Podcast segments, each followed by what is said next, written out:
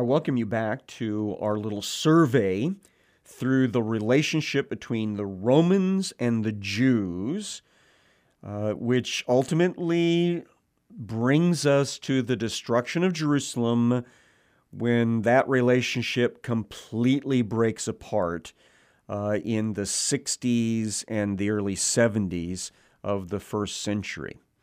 Uh, now, last session, we went from the beginning of the relationship uh, in 160 BC when uh, Judas Maccabee uh, engaged uh, the Jewish people in a long standing mutual assistance treaty with the Romans uh, until we arrive at about 12 BC, when Herod the Great is now king of the Jews.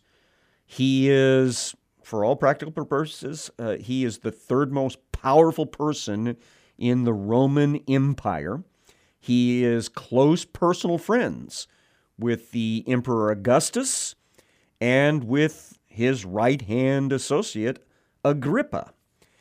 And uh, Herod has uh, highlighted his friendship uh, by having international games every five years at Jerusalem and in Judea, uh, where people are invited from all over uh, the Roman world to come to Judea and celebrate um, the um, life under Augustus.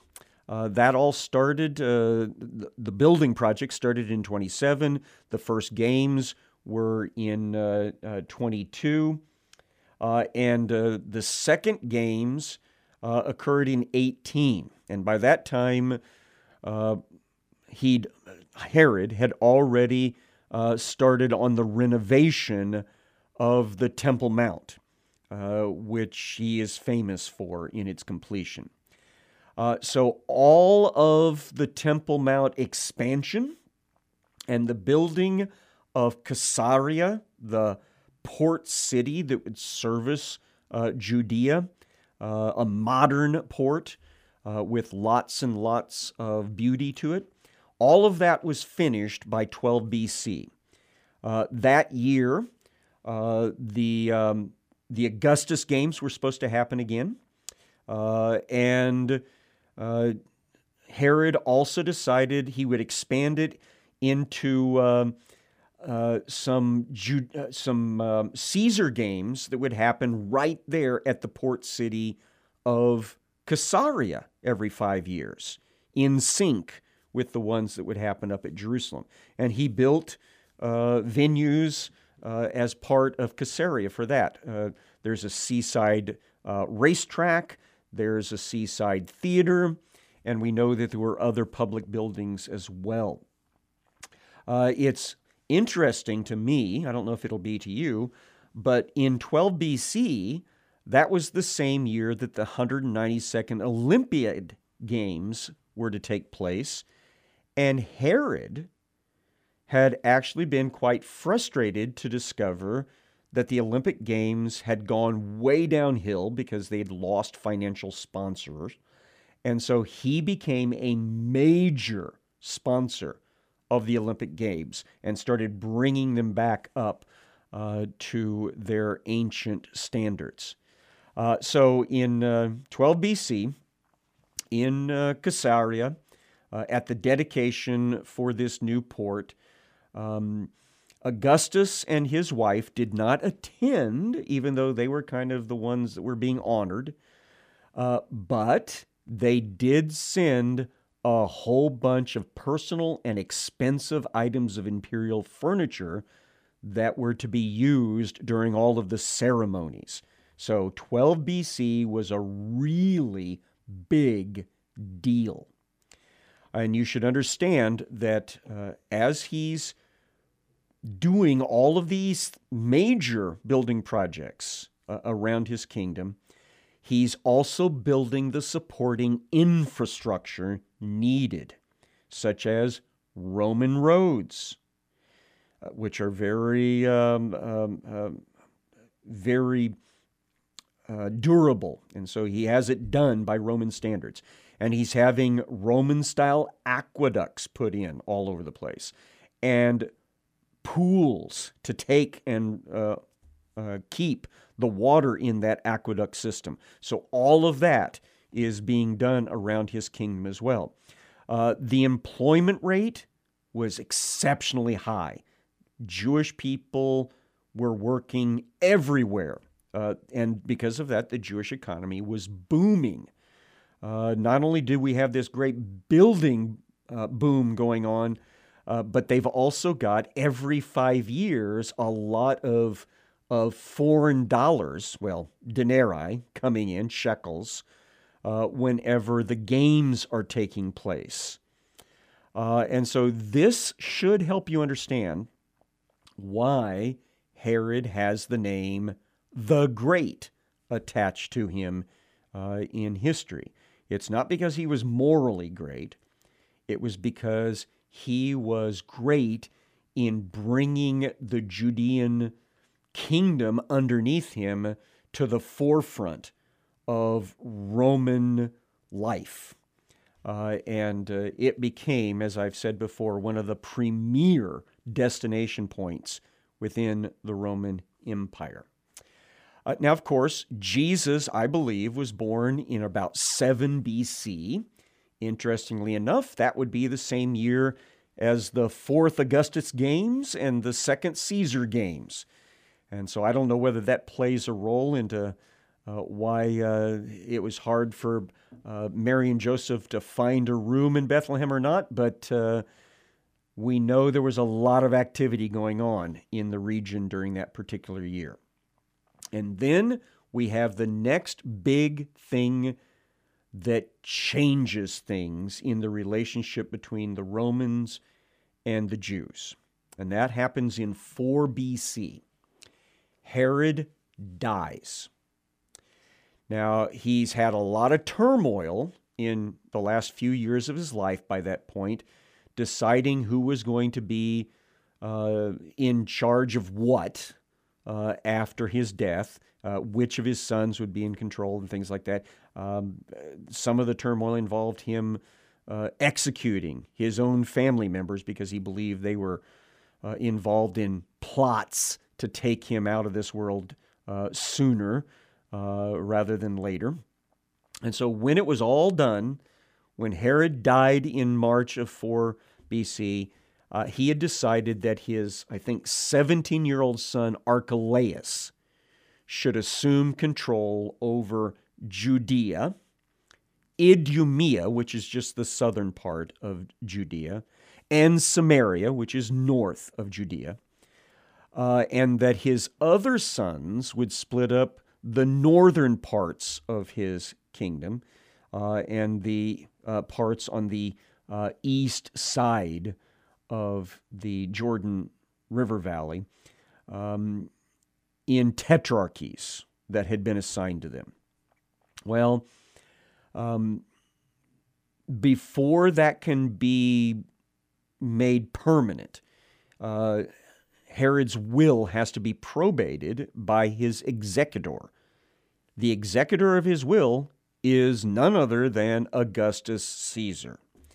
So Archelaus needs to head off to Rome to uh, be declared the king of Judea, Idumea, and Samaria, like his father wanted him to be. Uh, but he ran into some problems. Uh, some of the people were already kind of protesting against him, and and he uh, put down that protest with some violence. Uh, and that's one of the reasons we read in the scripture that Joseph, the uh, adopted father of Jesus, was not. Um, he's he he didn't like the idea of coming back to Judea itself to live back at Bethlehem, and so the the angel of God tells him, "No, you need to go to to Nazareth, which was in the future ethnarchy of Herod Antipas. Uh, and so that's how that part of the Bible story happens. Well, anyway, long story short, Archelaus arrives in Rome. He is followed very closely by his brother Antipas uh, and other Jewish uh, people that want to chime in on Herod's will. And um, uh, there's a debate as to whether or not uh, Archelaus or Antipas should be uh, put on the throne at Jerusalem. Uh, there are other Jewish people that have come along saying, no, we don't want either of them. We want uh, the Sanhedrin and the high priest to govern us. Uh, and then there was another group that said, no, you know what we want? We just want all of this Hasmonean stuff to go away, and we want Judea to be uh, absorbed into Roman Syria. And we want the Romans to kind of control the government uh, of our uh, area. Well, uh, Augustus listened to all of this and eventually comes to the conclusion that he's going to stick with all the parameters of Herod's final will, with the exception he's only going to let Archelaus be an ethnarch, uh, which, again, I told you before, it's the next step down from king. So he said, I'm going to make you ethnarch, Archelaus, and if you behave yourself and do a good job, then I'll promote you to king later. Well, of course, that never happened because Archelaus was horrible. Uh, and so in 6 AD, Archelaus had gotten so bad that uh, Jewish people were sending uh, representatives to Rome begging, uh, begging uh, Augustus Caesar to fire him. And that's exactly what he did. Uh, he removed Archelaus from the ethnarchy.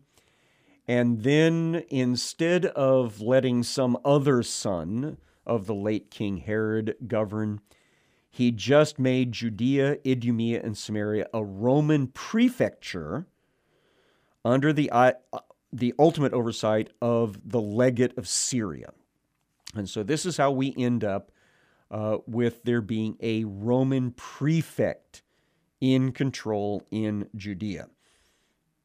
Now, Augustus sent Quirinius as the new Roman legate and Coponius as the new Roman prefect. And he told them, I want you to do a complete audit of, of uh, Archelaus's finances. Uh, and I want you to include uh, a new tax registration of all the people living inside the boundaries of Judea, Idumea, and Samaria. Now, when that order came out, some of the Jewish people didn't like that. They didn't like this idea of a new uh, direct taxation by Rome. They didn't like the idea of a new assessment, uh, and uh, they complained. But the high priest Joazar told them, You just need to cooperate. This is the appropriate thing for us to do, the best thing for us to do. Uh, so the majority of Jews did cooperate. But there was a man out of Galilee. His name was Judas. And he led a brief but unsuccessful revolt against this direct taxation. And so he becomes the first of what we eventually start referring to as the zealots, those that object against direct Roman rule. Um, when um, when it became obvious that Joazar, the high priest, had not kept the peace uh, during this whole transition phase, uh, uh, Quirinius or Coponius, one of them or both of them, uh, decided to appoint a man named Ananus as the new high priest. And this is the guy uh, that we read as kind of being the godfather of the high priesthood uh, in the gospel story later. Uh, he uh, remains high priest for several years, uh, but then after he's removed personally, he keeps using bribery or influence in order to get his own sons and then ultimately his son in law, a man by the name of Joseph Caiaphas, who also is in the gospel story, uh, into the role of high priest. Uh, so starting there in 6, um, we we have kind of a mixture of feelings amongst the Jewish people toward uh, Roman relationships. Uh, as I said, there were some Jewish people that still they really wanted the the Sanhedrin to rule. Uh, they wanted complete independence from Rome. They wanted to go back to the way things used to be a long time ago. And so zealots were part of that group. But they did not use, for the most part, um, uh, uh, violence in order to accomplish those goals. They were political uh, in what they did. Uh, there were some others that really thought um, a Herod should be on the throne over Judea, Idumea, and Samaria. So these are the Herodians we read about in the New Testament. Uh, what they had in mind, I think, is that there were some grandchildren growing up now, uh, grandchildren of Princess Miriamne, uh, the wife of the late Herod. She's dead. Uh, Herod had actually killed her um, long, uh, long time ago. But some of her grandkids who carried that Hasmonean bloodline uh, were still alive. Uh, one of them was a man by the name of Herod Agrippa, and we'll be talking about him. Uh, and so those Herodians were hoping for a return to the Hasmonean rule. Uh, and, but the majority, honestly, seemed to be perfectly satisfied with this new status of Judea and Idumea and Samaria being part of the larger Roman Syria. Uh, they had their high priest taking care of things religious. They had their Sanhedrin taking care of things religious and local. Uh, but the, the Roman prefect uh, was pretty much taking care of all the logistical stuff for them. And so they seem to be happy with that. Um, in uh, 9, we have a new prefect that comes on the scene. Uh, and then in 12, we have another prefect that comes on the scene. It seems almost as if uh, these guys are serving three year terms uh, when Augustus is functioning as the emperor. And that kind of matches uh, his structured approach uh, to governance. Uh, but then when 14 rolls around, Augustus himself dies, and Tiberius becomes the new emperor. Now, Tiberius, let's just be honest about it, he didn't really seem to be much of a leader. He doesn't seem to be a person that's driven to, to govern. I mean, I think he likes some of the power perks, but he's not really big in the day to day stuff. And so eventually he's going to just kind of disappear uh, down to the island of Capri. Uh, but uh, it's the it's the Roman Republic that's still sending uh, leaders to Judea uh, to uh, govern there. and so the next governor or the next prefect of Judea, Idumea, and Samaria is, is Valerius Gratus. Uh, and he sticks around until 26 when we have the name we all know show up. Uh, his name is Pontius Pilate. He arrives in uh, uh apparently the middle, uh, in the summer of 26, uh, as the fifth prefect of Judea, Idumea, and Samaria. And he is the next big watershed event. You have to understand that the Romans and the Jewish people were generally still in good relationship at this time. As you already heard from me, the Romans had in place laws that protected the Jewish people in their unique religious lifestyles. And that included uh, Roman rules uh, which protected the religious sensitivities of the Jews. For example, in all of these prefects that came and served uh, at Judea, Idumea and Samaria, none of them ever allowed their Roman troopers to leave Caesarea uh, and uh, the the Roman precinct of Caesarea, carrying their military standards that had faces or animals uh, or hands, uh, any type of image that the Jewish people would be uh, religiously insulted by had to be left behind when the Roman soldiers went up into Judea proper and to Jerusalem.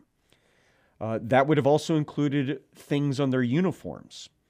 Uh, the soldiers that had served for a while would have military awards that had been given to them for activities they did as a soldier. And many of those had busts of the emperor or representations of gods or goddesses or or animal images and things like that. And so they would have to take all those off whenever they went up to Jerusalem to uh, do a tour of duty. Pontius Pilate apparently arrived on the scene and decided he didn't think that was appropriate. Why should the Romans have to do that? So when he sent his um, military force uh, to change uh, the uh, tour of duty with those that were serving already at the Tower of Antonia in Jerusalem. He told them to take their military standards like usual, including the busts of uh, the emperor. Uh, and the, he told them to go up and do it in the middle of the night. So the next morning, when the Jewish people woke up and they were at the temple and they were worshiping, they looked up and there were Roman soldiers on duty as usual, but these guys had images. They had images on their Roman military standards, they had images on their uniforms, and that upset these Jewish people, as you might expect. This is the first time that the Jewish people uh, have been intentionally affronted by Roman images. And so uh, a group went down to Caesarea and they carried out six days of demonstrations against this, asking the new prefect to uh, order these things taken back. Uh, on day number six, uh, Pilate had apparently had enough. And so he uh, surrounded them, the demonstrators, with uh, soldiers and told them if they didn't disperse, he would punish them. At which the demonstrators pulled the clothing away from their necks and offered their throats to be cut, saying that it would be better dead than to have those images on the Temple Mount and at Jerusalem. And so um, Pilate blinked. When Pilate saw that they were that devoted to their religious principles, he recalled all of those images and went back to the procedures they'd had before. So, this should give you some sense of the, the high priority uh, that Jewish religious sensitivity had amongst the Romans in Judea uh, during this uh, period of time. Uh, I believe that it's likely that Herod Antipas's antipathy, his hatred toward Pilate, probably began with this incident. If you remember, uh, he and Pilate did not get along until uh, the day that uh, uh, he sent um, Jesus over to be interviewed by him. speaking of which, we bring that to one more event of um, Pilate's administration that is cited uh, in the gospel story somehow. In 32, so that's the third year of Jesus' ministry, uh, Pilate uh, felt that the, um, the Temple Mount, the Jewish authorities, uh, that were on the Temple Mount, because the temple was a major consumer of water, they needed to pay the largest portion for the construction of a new aqueduct system. Uh, and uh, when they first refused, Pilate forced the issue and made them pay. I'm not sure exactly how he did that, but he did. Uh, and so temple funds were used to construct this new uh, aqueduct. Now, that precipitated another demonstration against Pilate. Uh, tens of thousands of Jews gathered uh, in Jerusalem to complain that Pilate had stolen uh, sacred funds. Uh, when Pilate ordered them to disperse, um, they refused to do so, so he had his soldiers enforce the order. And that resulted in the deaths of some of these Jewish people. Uh, and if you go to Luke chapter 13, uh, verse number 1, uh, some people come and ask Jesus about these Jewish people whose blood Pilate had recently mixed with their sacrifices. And this is a reference to the aqueduct um, uh, demonstration and Pilate putting it down. Uh, now, of course, Jesus used that to say, look, you think they're worse sinners than anyone else? Let me tell you this if you don't repent, it's going to be worse for you. Uh, because, of course, having Pilate judge you is not nearly as significant as having God judge you. Well, Jesus, of course, died, rose again, ascended on high, and the church was born in 33. And so that's where we'll put our next marker when we continue talking more about the Jewish Roman relationship.